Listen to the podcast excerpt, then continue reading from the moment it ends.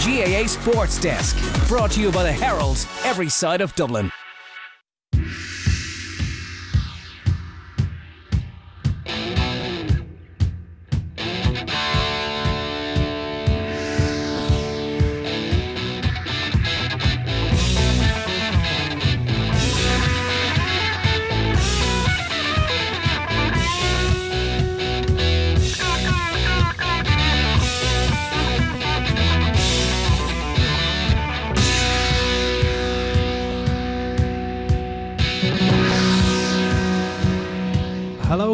And welcome to GAA Sports Desk on Dublin City FM. In studio this evening, Suzanne Parker and myself, Peter Brannigan, and we begin by thanking Hugh and the Live Drive team for getting you home this evening. A fairly miserable night out there, so hopefully they were able to take a little bit of time off your commute. Live Drive will be back on air tomorrow morning at 7am. Now, we do have a packed show as ever coming up over the next hour or so. In the second half of the show, we're going to be hearing from Nigel McCarthy. He's going to be speaking about this weekend's All Ireland Ladies Football Championship semi finals. Dublin taking on Cork at Croke Park, and I suppose those two have uh, had a fairly fiery rivalry over the last few years. Dublin All Ireland champions going for three in a row, but Cork have beaten Dublin twice this year, albeit in the National League. So we'll be getting Nigel's views a little bit later on. Brendan Cooper is going to be giving us all the latest in Dublin Camogie, and before that, we're going to be hearing from two St Brigid's stalwarts. We're going to be hearing from Barry Cahill, who retired from Dublin in 2012 2013. He's going to be speaking to us about their upcoming 5k fundraiser, and he's going to be talking in the 2011 final, which he played in, and looking ahead to the final on Sunday week. We're also going to be hearing from Paddy Andrews. He's talking to us about preparations ahead of the final.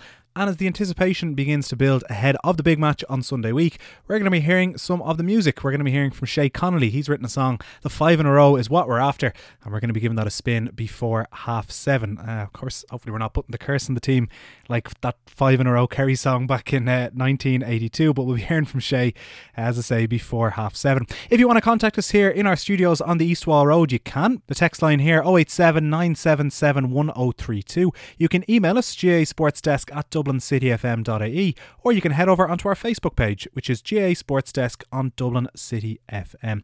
But indeed, we are going to begin with the current squad. Now, last week, Dublin had their press night ahead of the All Ireland final, and at that event, I caught up with Paddy Andrews. Preparations for All Ireland finals. This is your fifth, obviously, in the spin. Do you ever kind of get bored of being in this position heading into the next few weeks? Uh, no, not at all. It's um, it's a great privilege, obviously, to be part of this group, and I suppose the success we've had over the last number of years is it's just it's an exciting time for us as players. It's an exciting time around the county. You can see that as well. Even before qualifying for the final, over the last number of weeks, you're down in summer camps with, with kids around the clubs and things like that.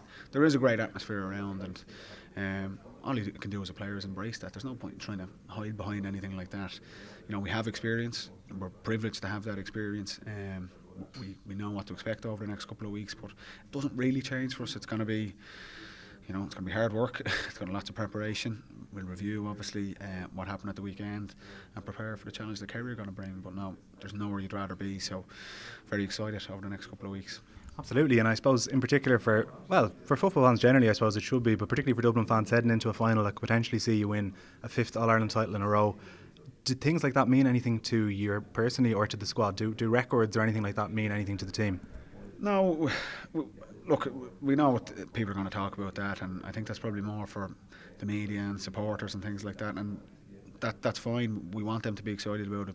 We know that they're very passionate about supporting the team, but but as players. I mean, we've got to be very focused on. We, we can't really lose sight of what, what we need to do, and we know the challenge that Kerry are going to bring.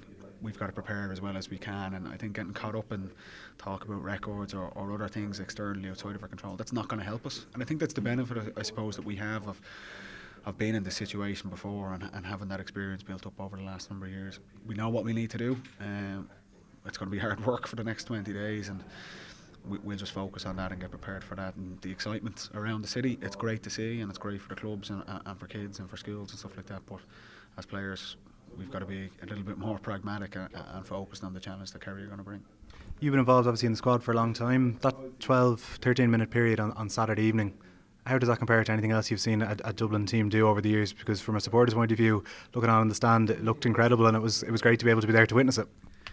Yeah, look, uh, the first half was obviously a big challenge, but that's what Mayo bring. You know, we've played them enough over the last number of years that we know that they're, they're going to ask you hard questions. And we were quite relaxed at half time. Um, to be fair, you know, there was plenty of time left to do um, to perform. So we just knew that we needed to kind of get a bit more fun football in, in the second half. And we've got dangerous players, obviously. So if we can get the ball into those guys, you know, we, you know, we've got a chance. But yeah, those moments when things click, it's great to see that, and it's great to be a part of that. But hopefully we can do that for a little bit longer in 20 days' time in, in the final because again we'll need to be at our best.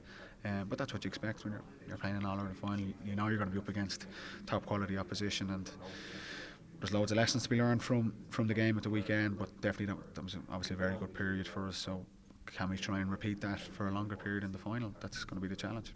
And in terms of it being Kerry, does that matter? I mean, does, does that kind of because obviously for supporters it's a massive thing, like Kilkenny Tipp in the hurling. But d- does it does it mean that to the players? Like, does is it are Mayo bigger rivals to you? Are Tyrone bigger rivals to you? Meath maybe like, or or is the fact that it's Kerry does that add an extra layer for you guys? Um, it, it, honestly, no, not re- not really. Um, like I say, when you get to this stage and when it comes to the Super Eights and, and especially the All Ireland series, you know you're going to be playing top quality teams.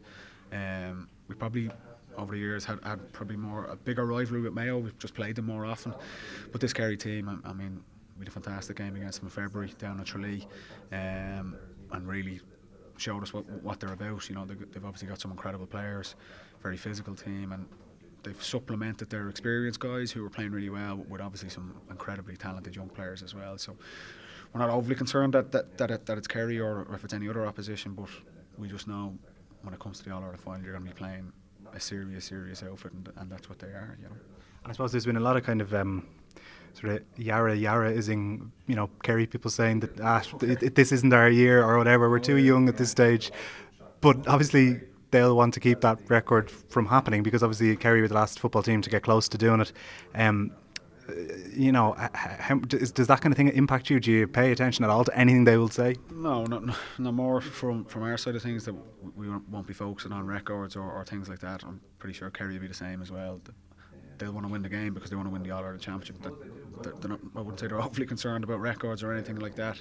And I think that's just as players, that's the, what the focus is on. You know, there's loads of external things that might influence your thinking, but that ultimately doesn't doesn't help you perform on the day. So I'm sure Kerry are, are as eager to win just because they want to win the All Ireland because that's what we're all here for. That's what we want to do. That's what, what we set out at the start of the year to try and do. So records and, and traditional rivalries and things like that. It's not really relevant over the next couple of weeks. It's going to be what team can prepare and perform the best on the day, and ultimately they'll get the rewards then. Just a very final one for me. In terms of that game down in Tralee, I was obviously down at it, uh, covering for the station. Um, 12 of the Kerry lads involved that day were involved yesterday uh, for, for, for their uh, semi final game. So, you know, even though it was only February and I appreciate it's coming up on seven months ago now, that, you know, there'll be a lot more fitness maybe in the legs or whatever. Sure, but y- you got to see those players up close, especially some of the younger Kerry players and a new management involved. Yeah. So, what was your view of them them up close when you got to see them? Well, they're a very strong team um, and they probably deservedly won the game that night. Um, um, and that's what you get throughout Division One as well. You, you know, if, if you don't perform to the levels you can, or if you're a little bit off, well, they're the type of teams that can hurt you. Um, and they're an excellent team. You don't get to an All Ireland final if you're not. Um, so we've a fair idea what we're going to expect. They were very impressive, obviously, again yesterday, uh, beating a, a, very strong Tyrone team. So, look, if we're off, if we don't prepare as well as we can, or if we don't perform as well in the day, you're just not going to get the result that you want. And we've huge respect for them. They've obviously got some incredible players that you know. That's obvious. Pe- people can see that. So we're expecting a hell of a battle now in, in 20 days' time, and um, it's going to be a close one. Now, Paddy plays his club football with St Brigid's out in Blanchardstown. A club mate of his is Barry Cahill, who retired from Dublin uh, seven years ago. Uh, he played in that 2011 All Ireland final. The club has a fundraiser coming up in the middle of September, and I caught up with Barry to talk about that and about this year's All Ireland decider. Your club, St Brigid's, are running a fundraiser next month, uh, September 15th. So I suppose tell our listeners a little bit about the background to that. Yeah, well, I suppose nowadays uh, most clubs up and down the country are, you know, feeling the pinch in terms of trying to, to raise funds and, and there's different challenges and, and everything that goes with it. So you have to try and be a bit creative with um, having different fundraisers. So um, over the last couple of years, the club has ran a, a 5k sort of fun run in and around uh, Russell Park, our, our home grounds. and we've another one coming up now on Sunday morning, September the 15th at 10 a.m. and it's year three of it, and it's been really well supported and, and participated in over the first couple of years, and obviously we're trying to grow it and um, you know make, people a lot more aware about it. And it's really about trying to get the community together. You don't necessarily have to be a, a Brigid's player or a Brigid's member to take part, and, and certainly you don't have to be uh, an Olympics uh, standard runner to, to, be taking part in it either. I mean, you, you can walk it or you can jog it or run it, whatever whatever suits. And um, yeah, we're looking forward to it. Hopefully, we'll, we'll get good weather uh, on the day itself, and, and it'll be a good turnout. Yeah, absolutely. And uh, for our listeners, how do they go about registering or getting involved? Yeah, the easiest way is just to go onto the St. Brigid's website. Um, all the details are there on the home page, and um, it's actually only 10 euros to, to enter for adults, which is um, quite reasonable compared to maybe some of the other races that are out there. And it's a 5k run from Saint from Russell Park. There's the, the home ground of St Brigid's all around Castleknock, um, and teenagers can take part in it as well. And um, as I said, you, you don't have to run it; you can walk it if you, if you wish as well.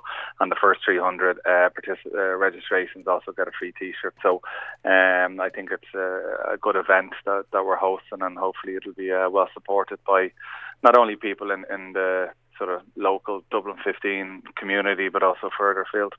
Yeah, absolutely. Talk to me a little bit about uh, Brigid's Barry. I suppose um, kind of casual listeners might know about obviously their, their Dublin senior success that you were involved in back in uh, 2011, I think it was. Yeah. Um, the club is obviously doing very well, and you've you've now got a kind of a big rival that's not too far away from you as well. that's true. Um, but to be honest, look, Dublin 15 is a massive area. It obviously exploded probably over the last 10, 15, 20 years in terms of all the different housing estates, um, not just within Castleknock and uh, Blanchardstown, but also up towards Carpenterstown dire- uh, direction. So I've always maintained that there's plenty of houses and plenty of families and kids to go around a number of different clubs, whether it's St. Brigid's or Castleknock or, you know, St. Peregrine's, even Erin Bra, or even going down the, the Navan Road to uh, St. Oliver Plunkett. So, um, but yeah, a, a bit of local competition is definitely healthy. I think it drives people on. Um, we've had quite a good, uh, successful uh, underage teams and senior teams. We, we may have taken our eye off the ball a small bit in terms of the, the, a focus on the juvenile section uh, a number of years ago, but I think that has been reversed in recent years, and we we've a lot of really good people in the club who are putting in uh, hundreds of hours uh, every year in terms of volunteering and, and trying to to get teams out onto the pitch and really just to participate. Uh, you know, particularly at underage level, it's not really about success. It's more about trying to get people involved, trying to get the kids to uh, make friends, uh, enjoy their football or hurling or, or ladies football or camogie, whatever that might be, and then ultimately to try and keep them because it, it can be a massive drop off rate once the kids uh, get into secondary school and become teenagers, and, and we've seen that in our own club, and that's just not GAA specific; it's across all sports. Um, but just having a, a sort of vibrant active uh, local club that were welcoming, I suppose, to, to, to, families who want to get involved and, and try and stay fit and, and stay healthy. Yeah, absolutely. And, and tell me a little bit about your own involvement. I mean, obviously, as you said, you, you won the, the senior Dublin title. Are you still playing ball? Are you involved in any of the underage teams? Um, yeah, well, I suppose yeah, I would have joined Brigid, you know, going back in the day, age five or six, you know, when before even they had sort of club nurseries, um, through my own St Bridget's uh, Primary School in uh, in Blanchardstown Village there. But yeah, I would have played all the way through the ranks and then senior football for a number of years. I've been playing a bit of intermediate football over the last couple of years. Um, trying to keep up the younger guys is, is a lot more difficult when the body uh, isn't responding as well as you'd hoped and also when you have a, small kids at home as well. Your your time constraints uh, definitely come into play. But yeah, you'd like to try and play for as long as possible. I suppose you're always going to be watching sport or watching GAA for X number of years when you get into your 40s, 50s, 60s, etc. So if you can try and stay a bit involved, um, I think it's it's great, and you're able to sort of reconnect with other guys um, that you might have seen with uh, seen uh, or hung around with for a period of time, and also trying to pass on a bit of advice to the younger lads. So, um, you know, we've we've sort of four or five adult football teams there in in the club at the moment, um, and that so there's plenty, uh, plenty of options for guys if they do want to keep playing well into their thirties. Yeah, absolutely. Uh, talk to me then a little bit about uh, about your Dublin career. Of course, it ended what uh, before the 2013 season, so you'd you'd reached the promised land as it were back in uh, in 2011 against Kerry. What are your memories of, of that day back in 2011? Yeah, uh, we eventually got over the line after 10 years of trying and, and suffering a lot of heartbreak, um, particularly at All Ireland semi final stage against the likes of Kerry and Tyrone and Armagh and uh, Cork and Mayo. But um, yeah, I mean, obviously great memories going back to that day in, uh, in September 2011 against Kerry. Uh, we were going into the game as slight underdogs, which was probably suited us at the time, but it was a completely new experience for the whole camp because of the 35 players on the panel uh, in that particular year, no one had experienced an Ireland final. Dublin hadn't been in one in 16 years, and yeah, I think going forward, it's it's highly unlikely that Dublin will go such a long gap uh, to getting into an All Ireland senior uh, men's football final again. But um, I just remember when we got over the, the semi final against Donegal, big relief obviously amongst the group and, and within the county itself. And then, uh, you know, a lot of people just looking forward to the game. I don't think there was a huge amount of hype, but the the, the city and, and the county really got behind us. And, um, you know, thankfully we had a really good sort of solid management team in, in Pat Gilroy and, and Mickey Whelan and, and a few others who were able to prepare us and get all the distractions out of the way as early as possible after the semi final, and we were able to, to focus on the final and uh, give us the best opportunity to, to put in as good a performance as possible. You know, I think we did play extremely well that day for a, a number of, of minutes, particularly in the first sort of 40, 45 minutes. We, we kept Kerry, I think, to maybe 1 4. Um, and that was a, obviously a star-studded uh, Kerry team at the time with the O'Shea's and Declan O'Sullivan and uh, Gooch and Donaghy, Paul Galvin, Darran O'Sullivan, etc. Um, I think Kerry then had their purple patch for about 15 minutes midway through the second half and looked like the the game might be going away from us slightly. But um, yeah, it was really Kevin McManamon's introduction as a sub. I think he came on for an injured Paul Flynn that day, and it was his goal that, that turned it around. And, and thankfully, we were able to you know, snatch victory really in, in injury time and, and, and get the win, which was delight. It was absolutely huge for the players and family members and clubs around Dublin and, and, and the wider Dublin community. So, yeah, it was definitely a, a massive day that will live long in the memory. Yeah, absolutely. I was in it myself. An incredible day, and I suppose you know when you're when you're in a game like that and you're obviously concentrating on whatever your role might be. How much of it can you take in? Like, how much do you remember of of Kev Mack's goal, or how much do you remember the celebrations on the pitch afterwards? Yeah, I still have really good memories from it. I, I wouldn't have watched the match back now too many times since, but it certainly, you know, it was my tenth season playing with Dublin, and I wasn't too sure if I would get another opportunity to play in an Ireland final because they were so rare back then. Um, so I definitely tried to soak it up as much as possible from meeting up with the, with the lads early that morning out in DCU and, and, and having the crack, you know, before actually getting on the bus, travelling to Croke Park and, and seeing all the supporters out on the streets leading uh, leading up to Croke Park Stadium itself in the warm up room, out watching the minor match, and then Pat Gilroy giving his final few words before going out, and um, you know getting the warm up and the parade and the national anthem, all that type of stuff. So yeah, it it, it still lives very vividly in my memory, and, and hopefully it will for another few decades. Um, but I, you know, it's definitely special moments, particularly at the final whistle, celebrating with your with your teammates and your friends, guys that you would have soldiered with, um, not only that year, but maybe going back 10, 12 years from when you played underage football with them. And then, you know, particularly getting to meet my parents and my wife and, and, and brother and sister um, immediately after the game as well, and uh, on the front of the, the Hogan stand, and then heading back to the um, reception in the Burlington that evening, and, and, and the weeks and months that followed with, you know, bringing the club or bringing the cup to Sam Maguire back to your home school, primary school, and your secondary school, Declan's, um, and bringing it all the way around all the different um, clubs and the schools. I mean, the, the reception was just phenomenal. I mean, anywhere you walked with the Sam Maguire, the kids just couldn't get over the size of it and the weight of it. And um, I think nowadays the primary school kids in Dublin are very familiar with it, but back then, you know, there was a generation nearly that, that hadn't seen it. Um, and even my my sister got married uh, 13 days after the All Ireland final. Um, and we had the Sam Maguire at the the reception. So it was great to to have it at a, an occasion like that, and you know we've got a lot of good photos on the day. Made it so it's extra special. Yeah, absolutely. Uh, sure, why not? Uh, and I yeah. suppose you, you know you you talk about yeah Dublin, you know being in, in so many finals since. On that point, is, is that uh, not to kind of put it down it, but is that an issue for the GAA? You know, Dublin doing so well now, and you know, there's a lot of figures being bandied around, 17 million and all the rest of it. Yeah. It, does something need to change? Do you think? I mean, do you still really get great enjoyment out of watching intercounty football, or, or you know, Dublin's dominance is that something that slightly puts you off in any way? Um, well, I, I don't think an over dominance is great for any sport, really. I mean, you could say that about whether it's you know the NFL in the states, or maybe the All Blacks in rugby, or you know Manchester United's dominance uh, for a number of years. Even though I'm a big Man United fan, um, you certainly want to see as much competition as possible. But you know, I think at this particular time, we just need to be. I think thankful and nearly grateful for the, this sort of special group of players that we've had for the last number of years, and particularly the management team that's there as well, and having a county board uh, management in place who've had the vision and uh, the ability to put all the right structures in place. So I think Dublin has just ticked a lot of the boxes all at the one time over the last number of years. And maybe, you know, the standards in some of the other competing counties haven't quite been as high.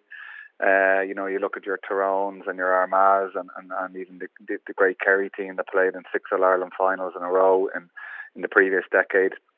They probably haven't reached the heights of uh, of where they'd like to get to, so they haven't been quite as competitive to this great Dublin team. But um, I certainly wouldn't like to see uh, Dublin being split in two or anything like that. And you know, when you see the, the quality of players coming through, particularly the, the Kerry guys who are maybe age 19 to 21, 22, 23, I think they're going to be make a really big push uh, in the next few years. And also, you, you know, you can't really forget that Dublin, I think, won four All Ireland finals by a point.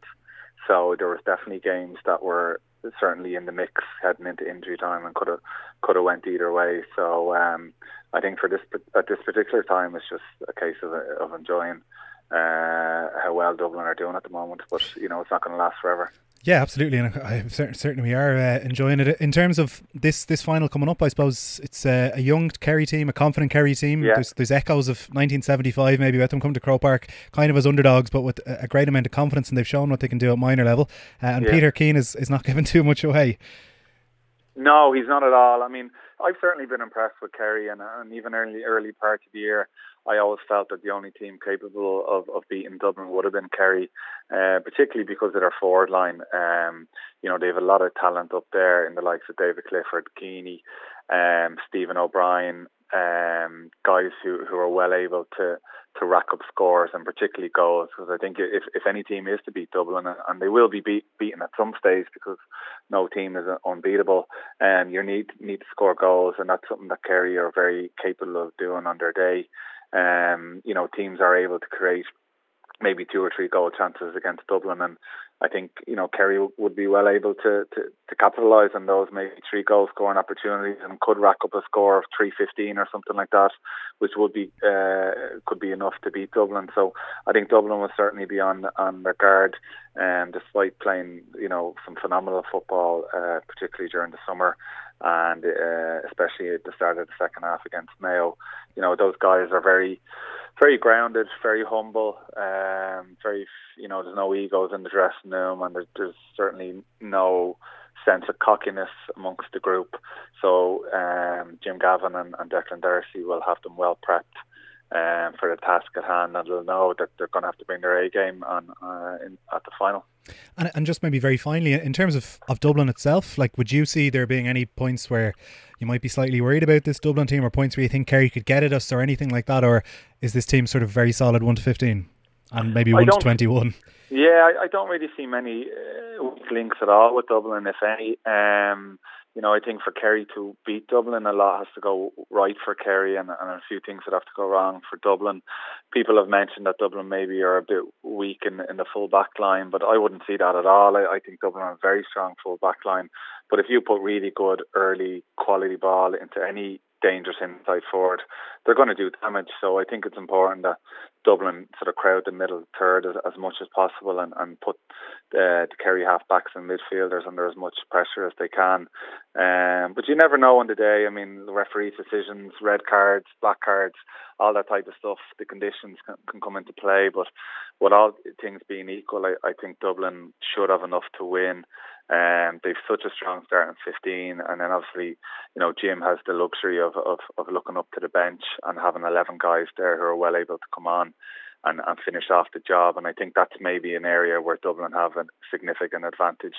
Um, they just have seasoned campaigners sitting on the bench who have been there and done it, whereas Kerry have a lot of good young players who are maybe aged 20, 21, but they might be lacking the experience of, of that big day in Croke Park. I, I think the final against Dublin will stand to this Kerry group over the next sort of uh, two, three years.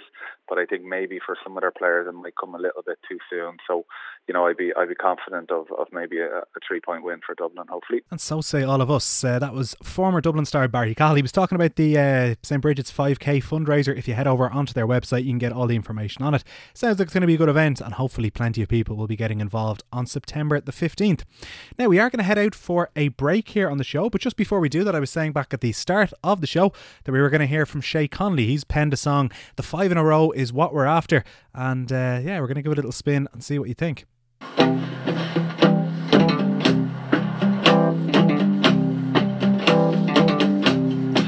sing a song about a Dublin football team. Since I was a child, they've always been my dream. They went from sour milk to a 99 ice cream. They're the best team that I've ever seen. The ball in the Kerry net? Oh, Kevin McDaid and the scene was set. We're the greatest team this country has seen on their way to history. Five in a row is what we're after. All Dublin will be jumping up and down with laughter. Greatest team this country has seen on their way to history. gets the ball and taps it on the snow. Gives it out to Cooper and away he goes. Gets her on the Fenton, right in the nose. Fenton gets filled, but the ref doesn't blow. Sees Johnny Small sinking up on the right. Johnny sings around the back to every dub's delight. Greatest team that this country seen on their way to history. Five in a row is what we're after. All Dublin will be jumping up and down with laughter. Greatest team that this country seen on their way to history. McMahon, he is a very hard man, takes all the flack but doesn't really give a damn. Davy and Fitzy control the parallelogram, Scully and Kilkenny carrying out the master plan. Paddy and Cormac give the heart and the soul, O'Para and Bernard take us out of a hole. Greatest team that this country has seen on their way to history. The five in a row is what we're after, all Dublin will be jumping up and down with laughter. Greatest that this country has seen on their way to history. McCarthy and McCauley's runs causing earthquakes. Cian O'Sullivan is elegance and grace. Howard gets down and wins a dirty break. Passes to McCaffrey, who leaves him in his way. Flying up the wing with a break in the sweat. He comes in the middle and he sticks it in the net. Greatest team that this country has seen on their way to history. The five in a row is what we're after. All Dublin will be jumping up and down with laughter. Greatest team that this country has seen on their way to history. We're coming down the home straight and things are very tight. Daniels put them over from the left and the right. King and Mannion are leading the fight, but we're two points down and the end's inside.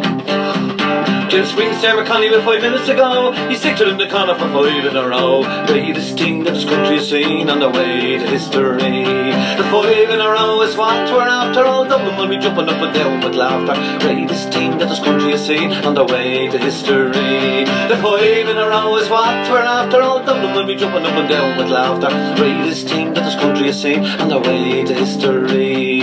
Greatest team that this country has seen on their way to history.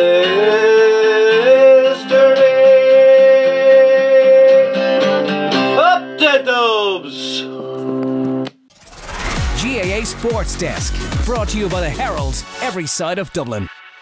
And welcome back to GAA Sports Desk on Dublin City FM. Remember, if you want to contact us in the studio here, you can. The text line 087 977 1032. You can email us, GAA Sports Desk at dublincityfm.ie, or you can head over onto our Facebook page, which is GAA Sports Desk on Dublin City FM. Now, before the break, we heard Shay Connolly with his Five in a Row is what we're after. Do head over onto Ringsend Productions on YouTube and you can check out, they have a music video up there as well. A great song, fair play to Shay, and as I say, it is well worth checking out uh, over on YouTube. Now, earlier on this week, Suzanne caught up with Brendan Cooper and they began by looking at Camogie Championships that are beginning soon in the city. Brendan, thank you very much for joining me on the programme. Uh, pleasure was always, Suzanne. So this weekend we are kicking off the championship, and uh, there's four fixtures happening and eight teams involved. Tell me what's going to be happening on Sunday. Right, for a start, Suzanne, um, we've had a little bit of a lull now over the last week or so. The builders get their holidays in the first two weeks in August. We traditionally take the second and third weeks in August, where we kind of round up all, kind of wind up all our subsidiary competitions, make way for the, the main competition, which is basically our, our championships, both in juvenile and at adult level. And, you know, next Sunday, 25th of uh, August, sees the start of our Senior 1 Championship. Now, this year it's slightly different. Uh, in previous years, we used to break it up into two groups of four, three group matches, semi-final and the final. And we just felt that that wasn't quite what we wanted. It wasn't what we wanted from our, our Senior 1 Championship. So we spoke to the clubs, we invited the clubs in uh, uh, on a couple of occasions this year, got their opinions as to what, what the clubs themselves would actually want uh, to make it, you know, a better competition. So, long story short, we've decided to run off. Uh, there's eight teams in Division One. We've decided to put them all into one group. So therefore, we'd have seven group matches, a semi-final and a final, which is of the nine fixtures. Now that actually makes almost doubles our, our senior one championship. But that's what the clubs wanted. They, Yeah. they felt it was a more meaningful competition. Um, it's basically run on, on a league basis, but obviously uh, this is championship and this is the, the, the really serious stuff now at this stage.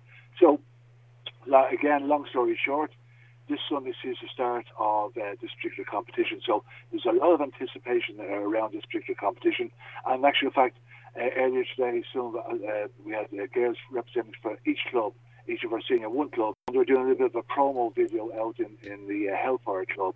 Now, I'm not quite sure. I haven't seen the finished uh, version, you know, product yet. I'm quite sure, knowing the people that actually did the video, this would be something special. It, again, it's just uh, done generate a little bit of publicity around this, so it should be uh, it should be an interest to watch the video when it actually comes out, which and it will come out in its final uh, version prior to uh, Sunday. So we'll watch the space with with, with, with interest. Now, to get back to your original question, Suzanne. Uh, the four, we do have four senior one fixtures on now this weekend. So I'll just go through each of the four fixtures, say a, a little bit about each of the matches and how I think they're going to go. Um, first up will be uh, Nave Jude versus Fogs. This is what you would call a local derby. These clubs are situated uh, within maybe 50 yards of one another out there in Templeogue. So when, when we say it's a local derby, it's a local derby in every sense of the word. Nave, Nave Jude commenced this competition on the back of a, a winning championship performance last year. They actually beat Na Fianna by a point out in the Peregrines. So they are the current holders. They're up against Fogs, and Fogs are uh, they won Senior Two championship last year, so they were actually promoted to Senior One this year. So this is like the, the kind of the established club, Nave Jude, taking on the, the, the new girls as in Jude's. Uh, I can't see this being an, an easy uh, fixture for St Jude's, even though they are the defending champions, because Fogs have put together a, a serious outfit there over the last couple of years, and their management, I know their management very well, and they put a lot of emphasis into, into doing very well in championship now this year. It's a huge ask for Fogs to take on the defending championships, but if anyone's going to take on uh, Jude's, Fogs is a club that, you know, and again, the fact that added spice, because they're so closely uh, situated out there in Temple it's going to be a, a, a closer match than the than the say the league table would suggest. On this occasion, Suzanne, I'm going to give preference for the uh, defending champions, Jude's, uh, against Fogs. Our next match is a really intriguing uh, fixture, uh, Suzanne. It's Vincent's versus Ballyboden. So if one were to go back over the, the championship winners over the last, say, 15 years, you would find that Vincent's have won, sorry, that uh, Ballyboden have won probably 10 championships in that period of time. Vincent's have won four championships in, in that period of time. And Jude's been the, uh, the odd uh, man out last year, having won one. So you're talking about Vincent's taking on Ballyboden, and these are traditionally very, very strong uh, clubs when it comes to championship. Both of put a lot of story into uh, into this particular competition. Again, Vincent's have been the trailblazers traditionally over the last couple of years. I'd say they'd be anxious to kind of overturn last year's uh, championship run when they were actually defeated. They were defeated by the Fianna in the semi-final. So I think they will want to go a little bit better now this year. Uh, but in taking on Ballyboden, they're taking on their really established club now at this stage. Um, on on league form, Suzanne, you'd have to say that Vince's are marginally favourites now at this stage. I know both managers, uh, both clubs have exceptionally good management teams, so I'm quite sure that they worked done their homework on, on, on their opposition. Ballyboden and Vince's and Vince's and Ballyboden. I'm quite sure that they would have had spies in the camp over the last couple of weeks trying to get any snippets of information that might give them a little bit of an edge uh, in this particular match. Mm. I'd have to say, on known, known form, probably Vince's to you know shade it narrowly against Ballyboden. Next one will be Na versus uh, Skerries. Na Fianna beaten, beaten finals there last year, as I mentioned previously, by Jude's. They're taking on Skerries. The Skerries uh, predominantly are, are, a good championship side, but, but, they, you know, I know Dennis Murphy puts a huge amount of, of emphasis yeah. on on championship, and you know, Dennis is, is such a, an outstanding manage, manager. He, but he, he, he's never seemed to kind of get into the, the, the kind of the latter stages of a championship. They'll try very hard. That there's no doubt. They are tremendous competitors out there in North County Dublin, um, and and they won't want lack for, for for support from the sideline and from Dennis's point of view. Na Fianna, you'd have to say Na Fianna will be will be marginally favourites based on last year's performance. So I'd say Na Fianna to beat Skerries again, but not by a huge score, but but maybe maybe, maybe by four or five points. The last one is Ballyboden versus um, sorry, it's actually Ballinteer versus Lucan Sarsfields. Uh, Ballinteer are kind of used to competition. They only come into there last year. One of the what I would call the up and coming clubs uh, who have done reasonably well. They've they've been promoted over the last number of years. Uh, playing in Division One is a tough. There's, there's, no easy matches in Division One, and that's no doubt whatsoever. Lucan, on the other hand, are tried and trusted. They have a, a very good form out there. They traditionally get to a semi-final stage, and on, on occasion they've got to a final. So you can be well assured that Lucan are going to be going all out now to say. I know Lucan changed their management team earlier on this year, and they seem to have kind of, uh, uh, as regards to league performance, they started off really bad last year. They won their first two. Sorry, they lost their first two, maybe first three matches, and looked. I won't say they were in serious relegation trouble, but a change of management, change of structure out there, and they won their last five or six matches on the trot in the league, which meant they finished probably third or thereabouts. So on that form, Suzanne, you have to say that Lucan shaded narrowly over Ballinteer St John. So they're, they're the four four matches that actually kickstarted their championship. Lots of interesting games there. I'm quite sure that there'll be lots of competitive games now, one way or the other. Brilliant. And what's the next stage of this competition then, Brendan? Well, it's basically, as I said previously, it's run on a league basis between. Um, I think that there, because it's such a long competition, uh, these matches are going to run week in, week out. Off the top of my head, I'm going to say the 25th of August will be that round one. 1st of September, round two. 7th of September, round three. Uh, 15th, 22nd, 29th, 6th of October. They, they, are the eight. Now, I hope I'm right in saying that, but they are the eight matches. Yeah. Uh, in the semi final. We have a two week gap between our semi final and our final between the 13th of October, and we'll, fin- we'll finish off all things being equal, and I hope all things are equal because we really have to finish on the 27th of October uh, and leave the way clear for uh, our minor championship to, to kickstart on the 1st of November thereabouts. So this is an exceptionally tight competition. Yeah.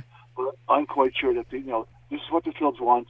So I'm quite sure I have the buy-in and the cooperation of all these clubs. Like if so, a match does go by the board for say on some unforeseen circumstances, that we'll be able to run off uh, the refixture, say uh, midweek under lights somewhere along the way. Hopefully that won't come to bear. That we'll run off. The weather will be kind to us. Everything goes according to plan, which doesn't always take place, Suzanne. By the way, yeah. Uh, but best laid plans is to say the, the, the structure is there, the schedule is there, and you know it's just a matter of getting on, getting the matches up and running, and say Sunday is when we really kickstart our, our season in, in every sense of the word. Brilliant, Brendan. Thank you very much for joining me on the programme. A pleasure as always, Suzanne. Chat to you next week. Talk to you next week. Bye bye. And our thanks, as always, to Brendan Cooper for joining us on the programme. Now, this weekend, Dublin Ladies footballers are up against Cork in the semi final of the All Ireland. It's going to be a great game, and I'm delighted to be joined by Nigel McCarthy from We Are Dublin to look forward to all the action. Nigel, thank you very much for joining me on the programme. You're very welcome, Suzanne. Well, this weekend we are looking at the semi final of the All Ireland for the Dublin Ladies footballers. Tell me, how will they be feeling preparing for this game? They're up against Cork. What will, what, what will they be feeling? Um, they'll be feeling. Uh, one one thing Cork tends to do is uh, sharpen the focus. That's for sure. Um, look, they, they've had uh, numerous battles over the last number of years and down through the years. So, like both both counties know each other very well. The, the, the personnel may change uh, from time to time on both sides, but um, look, they, they'll know what to expect off each other. Um, Cork were very impressive in their quarter final win. Uh, Dublin, although although won their quarter final, there, mm. there was mm. aspects of it that they weren't happy with. Um, so they had they've had plenty to work on over the last sort of three weeks since the quarter final. So. Um, you know, the, all of their focus will have been on that. Uh, they know it's Cork. They know what Cork bring to the table look, there's there's never anything more than a bounceable ball between both of these sides. Uh, you know, yeah. you just look at the recent records. All of the games won by a point or two, and most of them by a point. So um, you know, they're, they're very evenly matched sides. So uh, yeah. I, I think it'll just be for Dublin. It's just sort of getting all those little bits and pieces that they weren't quite happy with um, right ahead of this game. And um, look, they're, they're Dublin are reigning All Ireland champions. Um, sides met in the semi final of the league. Uh, Cork pipped them that day after mm. extra time, so Dublin will have that as well.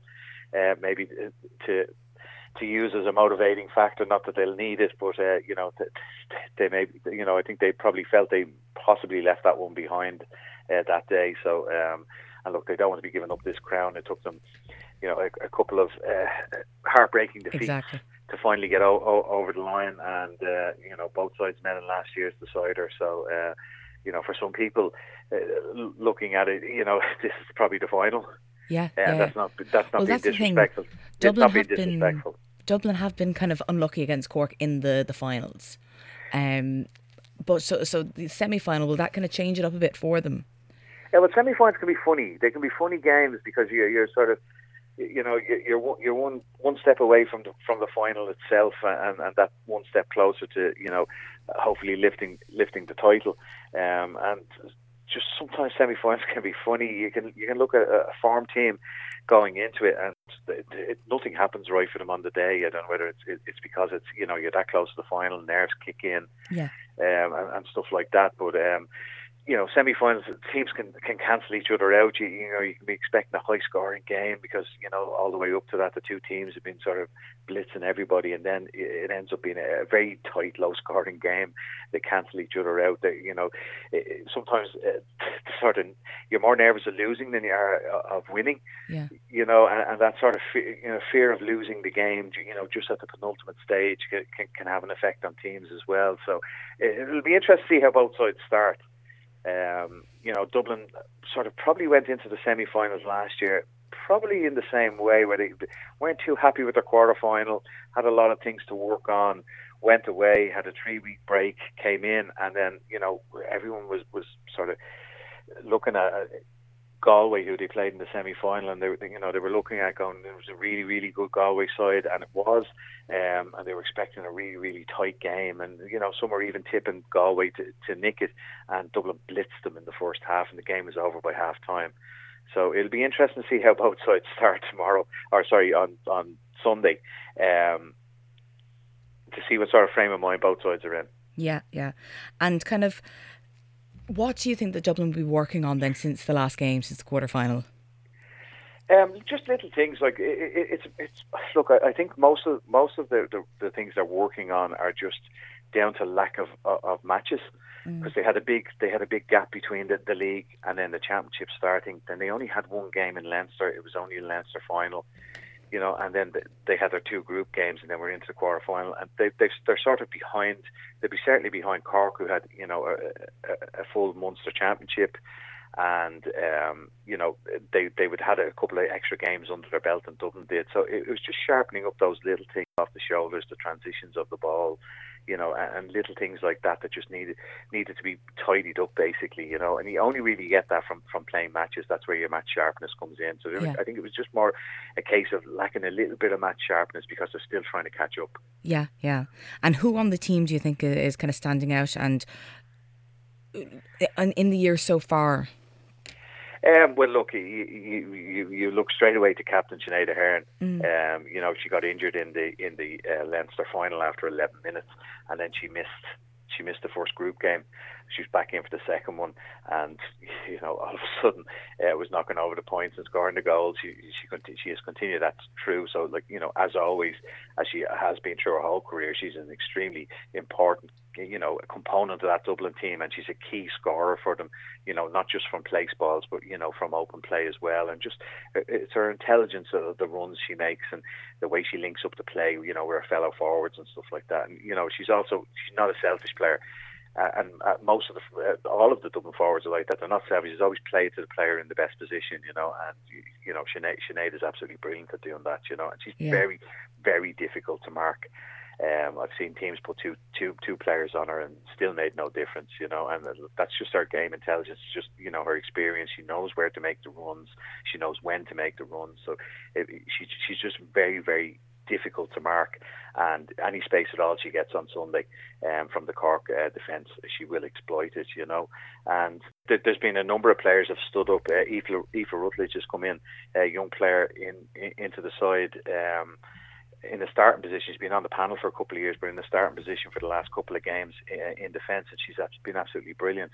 Um, and, and would be a player probably more known for playing in the forward position than than the defence. And um, but she, is uh, slotted into that fullback line, and she hasn't looked any way out of her depth there, you know, and put in some some terrific performances.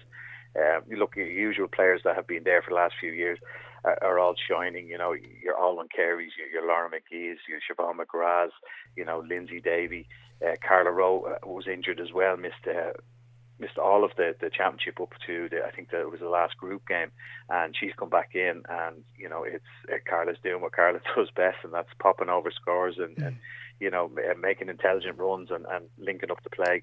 Um, so look, there, there's plenty of, of have been standing out. I could go through an, another long list of, of names of players who, who performed well this year. Um, but you know, as I said, those ones you particularly would see uh, standing out, and and also he's getting a lot of return from his bench this year as well, and it's a lot of young players just come in off off the minor that that have really really stood up. You know, Niamh Hetherton. Um, would be one. Then O'Connor is another one. Uh, Kate Sullivan uh, came back in the last day. She she missed uh, most of the championship as well with an injury, uh, but it certainly looks like a star of the future as well. So these players have been coming in off the bench and um, you know making a serious impact. So uh, he's certainly getting back this year off his bench. Yeah. And so what are we going to be expecting to happen this weekend in the game against Cork? What how do you see Yeah. it going? well, uh, Cork, Cork normally set up fairly fairly defensively, and you know their, their game is all based on counter attack. So uh, I don't see them. I don't see them doing anything different um, on Sunday. I, I I expect them to set up the way they normally do. They have some very dangerous inside forwards, which the Dublin backs will have to keep a, a very close eye on. Uh, I, I think it's it, the team that sort of controls the middle third yeah. will be the, win win that game. Uh, I know that sounds fairly simplistic and probably uh, you know uh, it's probably that way for most games, but I, I think with these two particular teams as well, that it, just having watched them over the last number of years, the team that tends to um, control that area uh, is getting enough ball into both both sides have dangerous inside forward lines. And um, you know the team that, that actually controls that area, I think, will will win the game, um, and probably by a couple of points. Yeah. Um, you know the the the wide open surface of, of Croke Park is a lot different to any of the grounds that they play on, and with that extra space, you tend to uh, create extra um, scoring opportunities. So I think the team that controls, as I say, the middle third will win that. Dublin have a lot of strong runners um, from from that sector as well, and a lot of a lot of runners who can take scores as well. It's not just the inside forward line. There's, you know, if you look through the list of scorers so far, uh, I think the last, I think before the last game, I think it was something like uh, 17 or 18 players had, had found the score sheet, you know. So yeah. they, they've scorers coming from, from right from the full back line up, you know. So um, uh, they certainly don't. They're not shy in in finding uh, the target and finding scores. But uh, I, I, think that battle in the middle is going to be the interesting one. And who do you think they're going to be up against? Either team in the final, Galway or, or Mayo? What do you see happening in this game?